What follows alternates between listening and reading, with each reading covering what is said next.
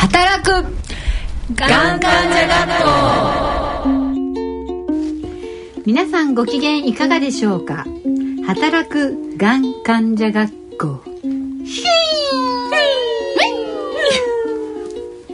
働くがん患者学校今川剤学院長桜井直美です。懇願剤。もう一回ねやるね。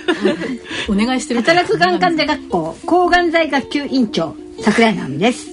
この番組は働くがん経験者家族医療従事者の方企業の方みんなで働くこととがん治療を両立するということを考えるために始めたラジオ番組です。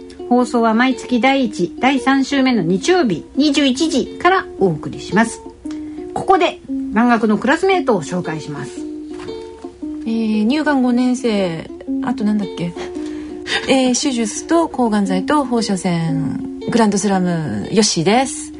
子宮体がん8年生。手術と抗がん剤2号ヤンです。子宮頸がんで手術と抗がん剤1号の使用です。今日は新しい新入生がいます。よよエミリンゴさんです。こ。こ。こ。エミリンコ。ですよね。はい。エミリンコさんです。悪性リンパ腫で抗がん剤3号4号。3号ですね。3号。エミリンゴ。エミリンエミリンコです。自分で自分の名前間違えちゃダメ。エミリンゴになりました。こら。そして11月の眼学は科学の授業として薬物療法をテーマにお送りします。ゲストは東京理科大学菰田先生です。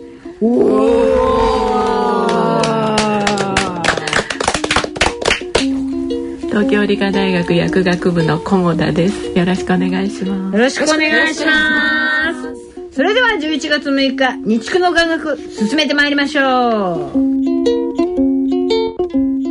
働くがん患者学校。この番組は CSR プロジェクトの協力でお送りします。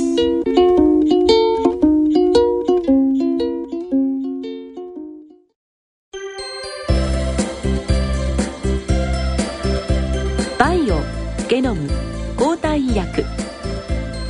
最先端テクノロジーから生み出された中外製薬の医薬品はさまざまな疾病領域の治療に貢献しています。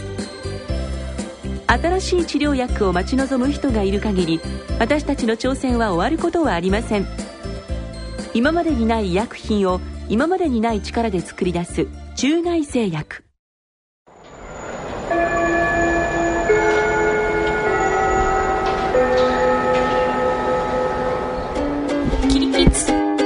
気をつけ。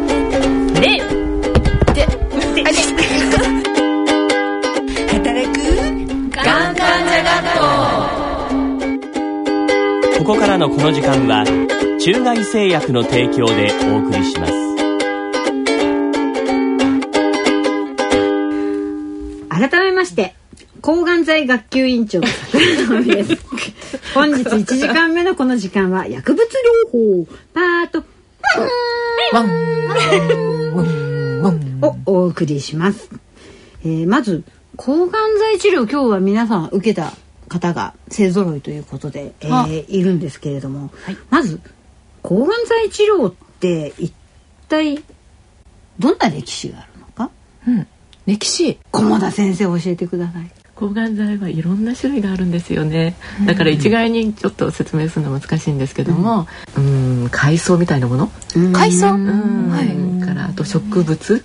から作られたものもあればいろんなものがありますねすごい化学式を使って人工的に作ったものだとずっと思ってました。ああ、うん。そうですね、うん。確かにね、うん、そういうあの実際に、えー、と海藻とかからなんだけれどもそれをまた合成する技術、それをまた合成してそれで市場に出てるものもあるんです。みんなその抗がん剤の話を普通にしてるけど抗がん剤って何種類もあるって最初から知ってました。私抗がん剤っていうお薬だと思って。あ私もうん、なんかまとめて一個だと思ってた、うん。みんな知ってました？何種類もいっぱいあるのって。なんか種類はあるんだろうなとは思ってたけれども、どれが何っていうのはね全然、こんなにいっぱいあるとは思わなくって、だって自分が受けた抗がん剤の名前も覚えられない。のそうですね、ん。難しい。難しい。ね、この使える人とん。使えない人、やっぱこの部位によっても使うものが全然違ったりとかして、あとあの名前ね、何なんだあの怪獣カードみたいな。名前がみたいな、うん。あれちゃんと企画会議とか通すわけですよね。うん。最近は分子標的薬っていうねはい。新しい薬が出てきていて、それで、えー、とマブがついていたり、イイブっていうんですか、あうん。マブダチうん。イブとも？違いますね。そんなそんなんじゃないよね。マブマブだとモノクロナール抗体モノクロナール抗で体。イブだと,、えー、とインヒビターの「イ」で、えー阻害薬。で小分子薬になるんですよね。だからもうターゲットを定めた治療。で今までの治療はもう全ての細胞に対してやっつけちゃう。そうでも今度は標的を絞ってで今まではむしろその標的があるのはリスクが高いと思われていたものもあるんだけれども、標的があることで逆に治療の選択肢が増えた。その代わりなんか患者さんはこうセレクトされてきますよね。そうそうそのそのう持ってないとみんなが受けられるわけではないね。抗体を持ってないとうん効かない効く効かないが出てくる。今まではそれがリスクだったのが今度は逆にそれがラッキーになる。あー。かアンラッキーかもしれないね。難しいね。難しいですね。確かにハーツプラスだと昔は本当に治療が大変だったけど。今治りますからね。ね。えしかもそっちの開発というか臨床試験もとても多いですよね。そうですね。今なんかこういう感じで見てるんですよこういう感じってどあ指を加えて。そうそうそう。すげえみたいな。見えないから。うん。もうなんかそんなのばっかりで。うん。これみんなでもやっぱ手術の後とか前とかに、今化学療法を受けたわけで、やっぱ手術はついてたんだけど、エミリンゴさん、は？ついあの化学療法だけです悪性リンパ腫。はい。何年前ですか？うんとあ3年前ですね。あはい。じゃあちょっとここでリンゴさんのストーリーを。リン コだあ、ごめんごめん。リンリンコさんのストーリーを。ぜひ。と2008年の、まあ、4月頃に胸のしこりに気がついて、まあ、私はこれはもしかしたら乳がんかなと思って乳腺外来に行ったんですけれども、あの細胞を検査したら、まあ、乳がんではなく良性の腫瘍でもなく、リンパ腫だって言われたんですね。えー、それでわかるんですか？細胞で。はい、生検っていうのをしまして、はい、えどうどういうの？悪性リンパ腫の細胞ってどういうのが出てくるんですか？うんリンパ腫体のどこにでもできるもので、まあ、私の場合は右のおっぱいのところにできたんですけど、うん。そこを針刺して組織を取って、で病理に出して、でそこでリンパ腫っていうのが分かって、はびっくりしました？い、しました。そうそうやれ でも早かったんですかね？じゃあその乳がんあそう疑って病院に行ったまあ、しこり自分で触れられたので、割とじゃあ発見は早かったとあの思います。表のに近い方にできたから、はい。結構悪性リンパ腫の方って見つけるまでそうですよに、ね。時間かかる方多いですね。治療はどんな感じで？まああのうんと悪性リンパ腫はまあ種類が何十種類もああって、でまあそれによって治療もなんていう抗がん剤の組み合わせもいろいろあっていろんな治療方法があるんですけど、私の場合は非ホジキンの B 細胞の微慢性っていうので、まあ、一番日本人で標準的なタイプではあるんですが、ただできた場所っていうのがあの生殖系っていうか、まあ、女性だったら胸とかこう子宮とか、まあ、男性だったらあの清掃清掃とかそういうので、まあ、予後が悪いって言われてたんですたちが悪い、えー、そのできた場所によって違うんですか、なので、まあ、一般の標準の、まあ、チョップ療法っていうのをやると、あの一度は寛解しても必ず再発するだろうから、まああなたの場合は最初から、まあ、白血病に準じた治療をしましょうということで、まあ、ハイパーシーバットという。ハイパーシーバット？はい。それをまあ半年間入院してはい。もうず半年間の間ずーっと入院？まあうん、と治療と治療の間に外泊っていうのは、まあ、23日できたんですけれども、まあずっと入院。原則入院、はうわーその間って結構辛かったよね。い、ですね、外へ出れない、はい。いきなりしかも言われるわけですよね。そうですねなんかやっぱ血液っていうのはちょっと全然、うん。ね、違う世界が、ね取っちゃえばいいっていう話じゃないから。そうなんですよ。でもやっぱり大きいしこりだったんですけど、あの抗がん剤治療やったらなくなりました。へえあじゃあ実感できる？はい。逆に。消えました、へえあれでもこの中であの白血球ってやっぱり減っちゃう。あ減った減った。骨髄抑制ってこれみんないくつぐらい？翔さんいくつぐらいなの？2000ちょっと切ったぐらい。お元気だね。ね元気。同じく2000切るくらい。私も大体えー2000、2000ぐらい。そうだね。2000切ったな。1600ぐらいまで一度だけ行ったかな。えちなみに正常値っていくつ？正常値って4000うんそうですね。そんぐらいそうね。だ大体入った時に出る時半分みたいな感じ。で、そういうことかでも下がった時注射した？あしたした。いやなんか白血球増やすやつ、うん、1週間その抗がん剤を遅らすかその注射を3日間あの病院に通ってし続けるかどっちがいいですかって言ってあの長引くの嫌だから注射にしてくださいって言って、あうん、皮下注射だったからすごい痛かったけど、あれ頭痛いでしょ、ここ結局血液いっぱい作ろうとして、うど骨打ち髄ました？が。リンリンコリンゴさん。もう白血球が100切った期間がえ？はい。100? 100、ってあんのって。検査結果で最低の数値が100だから実質は、まあ、ゼロに近かったってもう100以下なんですけどその期間がもう10日近く続いた時期もあってで毎日のようにそのグランとか。打ってたんですけどで骨髄が出来上がってその白血球が上がってくる時期になるとものすごく腰が痛くなってくるんですよね。ねえそうみんな言う。腰が命なのよ。そうなんだ。ねへえ。上がってくる感覚。でもそのゼロに近くなっちゃった時ってどんな症状って出るんですか、なんか想像もできないよね。できないできない、だるかったですね。ずーっと寝てました。もうもうなんか何もやる気起きないみたいな、横になってテレビ見て。でも大部屋だったの？大部屋だってなんかよくわかんない。無菌室の大部屋。移植とかはあの私の場合しなくていいって言われてたので、まあ、無菌室に行くこともなく、大部屋で過ごしました。ゼロに近い。ゼロに近い。隣の人とかもみんなゼロ？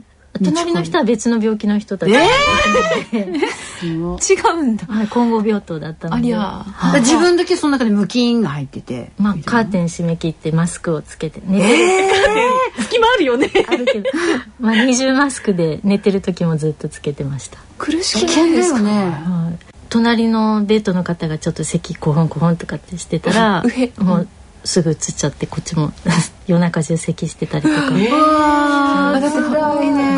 血球ってそういうものですもんね、はい。そういう。感染しましたね。うん。簡単に。やっぱ白血球って大切なんだね。大事だね。いやーなんかそういう話って私たちはあんまり経験がない。下がってもねそこまでは下がらないから、このねみりんごさん物語。うん。今みんなリンゴでよかったの？リンゴ。エミリンゴさん物語。あのなかなか血液の病気ってね、あまり私たちやっぱ固形がんなのではい。聞いたことがない、すごい勉そう強になります数もそんなに多くないですよね。確か。でも若い人多いやろ、最近増えてます。あそうなんですね、一度じゃあ今度みんなで悪性リンパ腫のとこ見てうん。一応勉強アクセリンパ腫がガンだってのも知らなかったもん。みんなでじゃあここは勉強しましょう、一度。リンパ腫。ぜひよろしくお願いします。よろしくお願いしありがとうございました。そろそろチャイムが鳴ってきましたので以上血液の放送ちょっと中心にリンゴさん物語で。なんかリンクがあって。リンコさんの物語でいきます、この時間は中外製薬の提供でお送りしました。起立気をつけ。で働くがん患者学校ここからのこの時間はノバルティスファーマの提供でお送りします1次元目に引き続き2次元目は薬物療法パートチュイーンいきます。引き続き菰田先生よろしくお願いいたします。お願いします。えー、1時間目は血液のことを中心にしてちょっとお話をしたんですけども、えー、と今回は、えー抗がん剤をした後の話をちょっといろいろしてみようかなと思ってます。あとどんなことが起きましたか？はいよし。ハゲたしびれた。吐いた。味覚がおかしくなりました。手の皮むけたりとか。あ向けた向けた。爪の色も変わったりとか、うん。あちょっと何かに引っ掛けるだけで。サクッと半分ぐらい剥がれたりとか。こういういろんな症状がやっぱりもう当然薬物療法やれば出てくるわけで。薬によってはねそういうふうに出るんですけどもでもそういうのは前もってあの手足症候群とかって言うんですけれども、ちょっとこう爪のところから血が出てきてしまったりとかね、でもそういうのっていうのは普段前もって手をちょっと保湿するようにクリームをつけておくとかそういうケアをしておくと比較的ちょっと軽く乗り切れるっていうようなことは言われてるんですよね。だからそういうのを前もってあのそういう説明がねああーるといいそうですよかなね。そこはまあちゃんと薬剤師が説明しないといけない。いや知っときたかった。私だってそれで水虫だと思って で水虫なんですって言ってであのーまあこっそり行ったんですよね。自分の病院じゃなくてまあいいだろうと思って今予約制だからそれでそこの皮膚科じゃなくて普通の一般のところの皮膚科に行って水虫と。でただここのお薬のところの飲んでるお薬って飲んでるのかなって思いながら 全部やっぱ抗がん剤治療中で全部書いて。分かんなかったよね受付の人が なんだろうみたいなこの怪獣の名前がいっぱい書いてあってね。張り切って書いてるしこっちも。でも水虫ちょっと調べれば。そうなんですよ。でも絶対これ違うからって言われてうんそれで皮をペロンと取ってやってやっぱこれ違いますよって。でも先生かゆいんですってうん言ってそれでなんかクリームだけもらって帰ってきたかな。うん。で次の外来の時に言ったらあそれはあの多分こう乾燥しちゃう粘膜とかがすごく乾燥してしまったりするので、あのやっぱそういうところに出ちゃうんだよね先に言えよみたいな。言われなかったんだ先言われなかったのそれは、うん。そこまではねまあまあ抜けるとか、うん。やっぱ典型的な症状っていうのはやっぱり言われるんだけどそういうなんか個別で出ちゃうようなことっていうのはやっぱりそこまではなかったけども、まあ言われてればなんかあこれはそうなんだなっていうのが分かったんでも。患者さんにとってはやっぱり日常生活に結構ね影響するから、うん。だからその辺はであんまりひどいとやっぱり減量しなくちゃいけなくなってしまったりってこともあるから。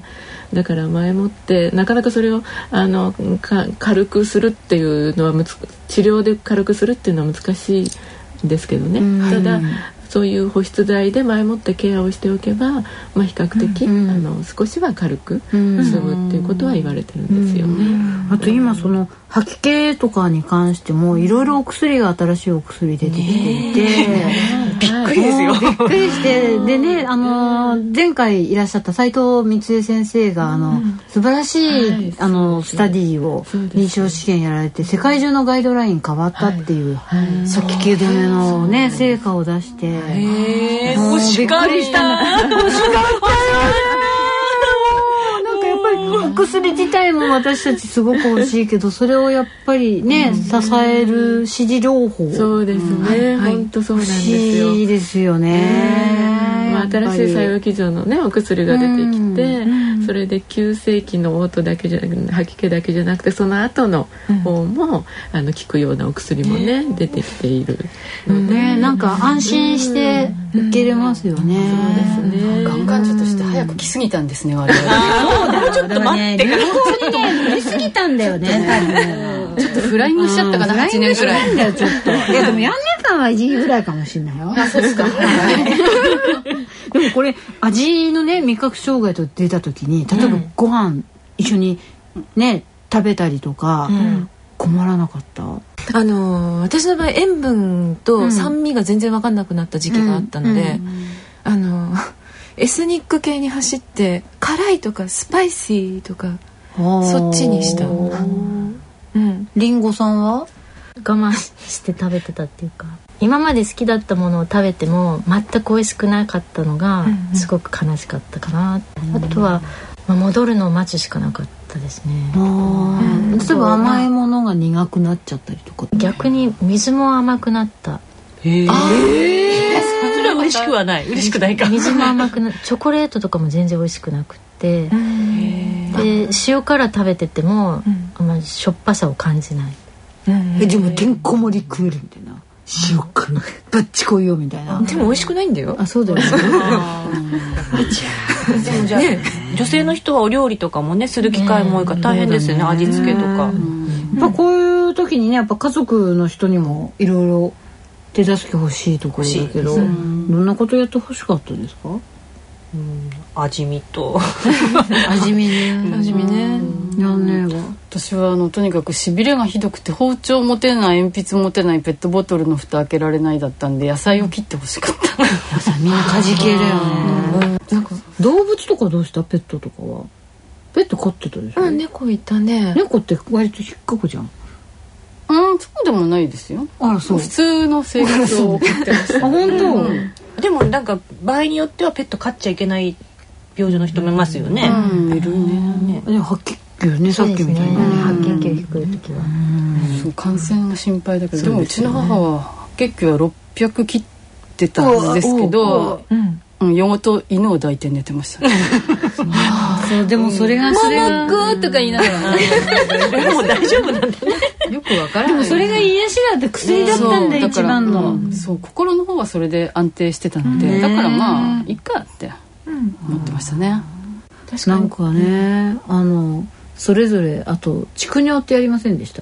私はしなかった人。え本当？うん。外蓄尿やりませんでした。た。蓄尿やりませんでした？プラチナ系だったんでねあなたは蓄尿やりませんでしたか？うん蓄尿じゃなくて蓄貯めてはいなかったんですけど私の時はですねちょっとあのはあのかいつまんで言うと,、えー、とまず点滴をガラガラとやってトイレに行ってですねそしてトイレが当時古い病院だったんで和式だったんですけど、ね、機械そこでよっくらちょっとやったんですけどカップがあってカップにこう計量カップに取って、それで何 cc とか言って例えば1時ちょっと待ってはい。え？だって抗がん剤は上にぶら下がってるわけじゃん。この間こう管やってそれでだって和式だから下の方だよね結構。そう、それだから、うん、そうですよ。捕まりながらちょっとずつちょっとずつ腰を下ろして、で一生懸命カップに取って、そしてまたちょっとずつ立ち上がって、それでメモリがここら辺で何 cc だっていうのをいつも紙を渡されてるので、紙です紙紙に自分で記録して例えば13時30分 300cc とかするたびにそれをやってたんですね。ゲロゲロしながら。ゲロゲロしかも、うん、ゲロゲロしながら。そういう感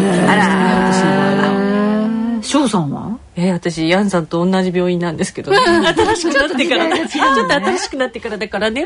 チャーって機械に入れて測定中 24cc ピカーンってあらなんだろうそうだよなんかねそれねそう24はちょっと私いろいろあったんで少ないんですけどね、うんそう蓄尿でしたね。やっぱ腎臓関係だと思うんですけど、ね。プラチナ系だったんで、うん。利尿剤いっぱい飲んで、いっぱい出そうして利尿剤が点滴で入ると10分15分おきに待てトイレに行くんですけどもうそうだから10分15分おきにそのカップに入れて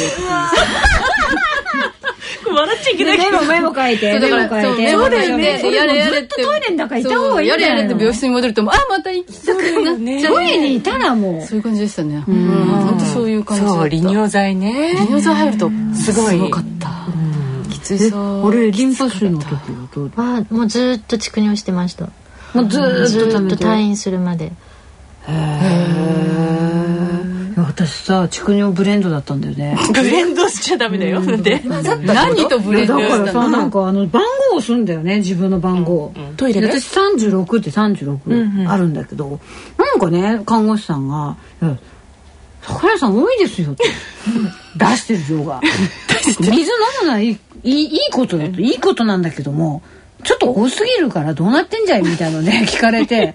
でなんかこう回数数えてたんだけどそれと量とが明らかに全然違って。たらなんか誰か間違えて 入れちゃっててその36番の36番ピーッと押すとまあ指紋照合もなしに開いちゃうわけですよね。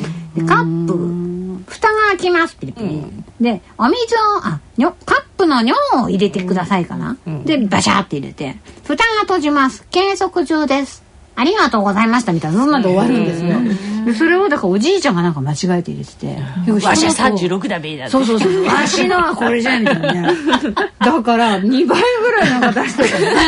嫌すぎる。そう。そんでだから翌日からもうそれ誰がどこ入れてるか分かんないんだよね多分。ねみんなブレンドになっちゃって。意味なしだからもうもうなんかあの畜生の意味はなかったなってあの回はねロックールやったのであの回だけは。壊滅状態になった壊滅。うん。あの回はみんな壊滅。やっぱり尿の量とかって先生重要なんですか？ああ重要ですね。あのそういう薬剤の場合はね。でもそうなっちゃったらダメですよね。でもまあ多いわけだからちょっと利尿剤効きすぎっていう判断。なるほどね。やっぱりいろいろあるけれどもやっぱ家族にはいろいろまあやってる間には迷惑もかけ頼まれつつだけども、一言で言うと何ですか？掃除ができなくても洗濯物が溜まってても洗い物が溜まっててもあそういう時なんだなと許してほしいな、うん。大丈夫とか聞かないで。大丈夫じゃない大丈夫じゃないから。うん。全然大丈夫じゃない、まあ見守ってそっと、って感じですかね、ですね、ああもう凛子さんの言葉胸に響きます。今ちゃんとリンコって言ったね。だって ほら鐘の音が「リンカンコン」ほら聞こえてきたからさ。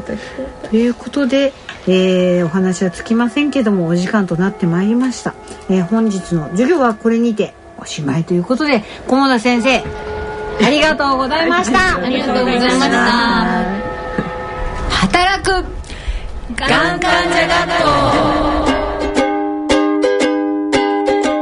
この時間はノバルティスファーマの提供でお送りしましたこれまで大切にしてきた夢へのチャレンジを続けながらがんと向き合っていきたい。私たちは患者さんのこんな思いに寄り添った薬作りを大切にしてきました。有効な治療法のないがんに対する新薬や地位を目指せる新薬の開発など私たちはがん治療への挑戦を続けています。